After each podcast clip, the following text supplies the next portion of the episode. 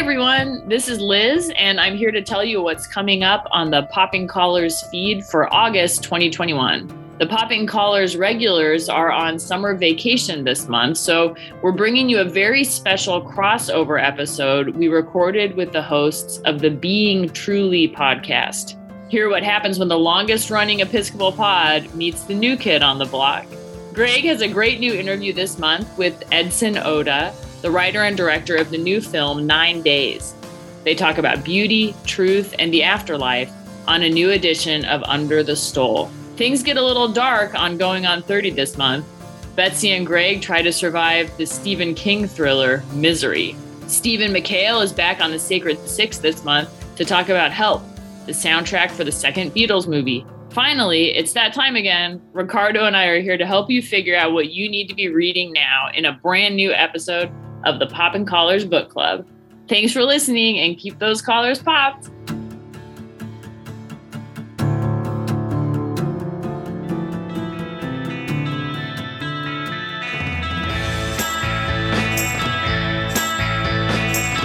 Stephen, I think I'm going to be sad.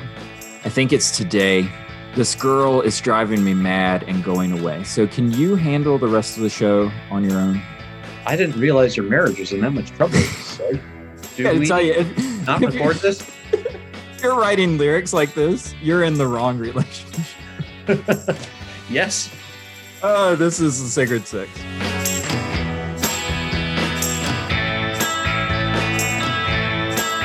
Welcome to the Sacred Six. Sometimes an item in pop culture is just too big for one podcast episode. That's where this show steps in. I'm your host, Greg Knight. With me is my special guest, Stephen McHale. Thanks for coming back, Stephen. Hey, I'm glad to be back. Nice. This month, we're looking at the album Help! Exclamation point, which also happens to be the soundtrack to the second Beatles movie. Steven, what's the big idea about help as we're looking at the Beatles transitioning from their early career to like this mid phase of their career? What's what's kind of going on with the music and help? Okay, so I'm glad you asked, Greg, because I have a hard time answering that question. I would Yeah. say the big idea is their transition because as I rewatched the movie this week, I was so delighted to do that. I hadn't watched it since high school. Um, but the music does not map to the movie Right. the plot of the movie mm, at all. Um, so I'd say the idea of the movie is a proto music video where they string together a, a goofy, fun plot, but then mostly, you know, they're highlighting music and they do these montages when the songs are playing that I guess they're related to the plot of the movie, but not at all to Right. the music being played. Yeah, I mean that's the thing is that all of a sudden, like you know, up to this point, if you look at the first, what would you say, like four Beatles albums? So we're going based on like the the British albums, so not the American albums that are totally different that are coming out in the '60s, like Meet the Beatles, none of that stuff. So like, if you look at Please Please Me with the Beatles, Hard Day's Night, so if you look at those albums, you see a band that's all kind of doing the same thing, right? It's pop songs and cover songs Mm-hmm. that aren't really challenging and love songs, right? Because Paul writes silly love songs, as Yep. John would always point out. You know, when you finally get to help, you're talking about some, there's some really intense stuff going on here. Like Ticket to Ride is pretty interesting song. It's Only Love is, is pretty interesting, you know, love song. Yesterday is a fascinating song. Like they're they're getting musically, they're getting more complex. Mm-hmm. And you're right. The movie seems to be a call back to that early phase of their career. the movie is all Ringo. Yeah. the music is increasingly John and George, I think. I mean, it's it's funny. You start with a song that's called Help. And John has said in interviews where he's like, I was going through a really depressing time. I wrote a song called Help. And in the song, I said, I, I need somebody. I need someone help. Won't you please help me? And everybody was like, oh, what a great pop song. And, you know, to him, it was like, it was exactly what he was trying to say in the song, right? Just please help me. I'm not okay. Whatever image was created for them That's right? not actually who they are. And they're trying to break through this mask that's been Yep. made for them. I see that. I, I'd say that's the case for Help, Hide Your Love Away, Yeah. uh, very much so, which is a gut wrenching song that you shouldn't love people because it's too painful. They gave I love that they gave Ringo act naturally in this one. Mm-hmm. Because it's like because you're right. Like the movie, well, all of the Beatles movies, it was always Ringo that was like hamming it up, that clearly wanted to be an actor, you Yes. know, and and a musician, but he he definitely wanted to be an actor. So they give him act naturally as his song on this album. But at the same time, like like we're talking about with this conversation, this duality of like, here's the image of the Beatles and here's the soul of the Beatles trying to come through. Help always kind of feels like an artistic achievement to me, even though it's it's still got that sheen of like early Beatles on it. Greg, as we talk, I'm realizing, so I'm holding my vinyl copy of Help right here. Nice. and uh, this is the this is the soundtrack version but when i pull up on my device um, the album help released to the general public um, they are not the same album Oh, really? so um, we we are we're talking about different albums in Yeah, see, I'm talking about so like the the help album that I have for my discography is like the first maybe 7 songs are from the movie, something like that. And Mhm. then like once you get to Act Naturally with Ringo, the rest of the songs are new recordings like Yesterday and stuff Yep. or covers that are left on the album because they're still doing covers at this point. one cover And And Dizzy Miss Lizzy? Isn't Dizzy Yeah. Miss Lizzy a cover? And Act What? Naturally is a cover. Yeah. Dizzy, Dizzy Miss Lizzy is the one cover. Why is that on? That should be back on Past Masters Volume One. exactly. uh, so yeah, so they've they've kind of it's a mishmash album. It's really fascinating, right? Like it doesn't really make sense as an album. It just makes me think that this is a disjointed group of people. And I'm curious to see like I mean, would you think of this album as like a cocoon album? I mean, this is the this is the phase that you have to go through before you get to something like Rubber Soul and Revolver Gosh, where like you emerge as like a real band. this album to me says uh, four men with ADHD.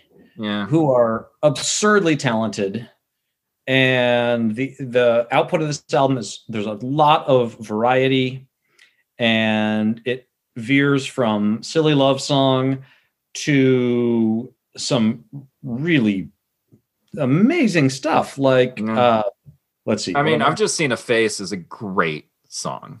yeah that i think that's going to be my song for this album and All then right. yesterday is like the ballad of all ballads um yeah so- Yesterday's I mean, yesterday's the the Beatles song, right? Or maybe maybe something is uh, like yeah. it, it's got to be close between those two those two songs. but um yeah it doesn't feel like an album this this to, to me also feels like a bunch of singles thrown together Yeah. Yeah. Uh so you're going I've just seen a face for yours?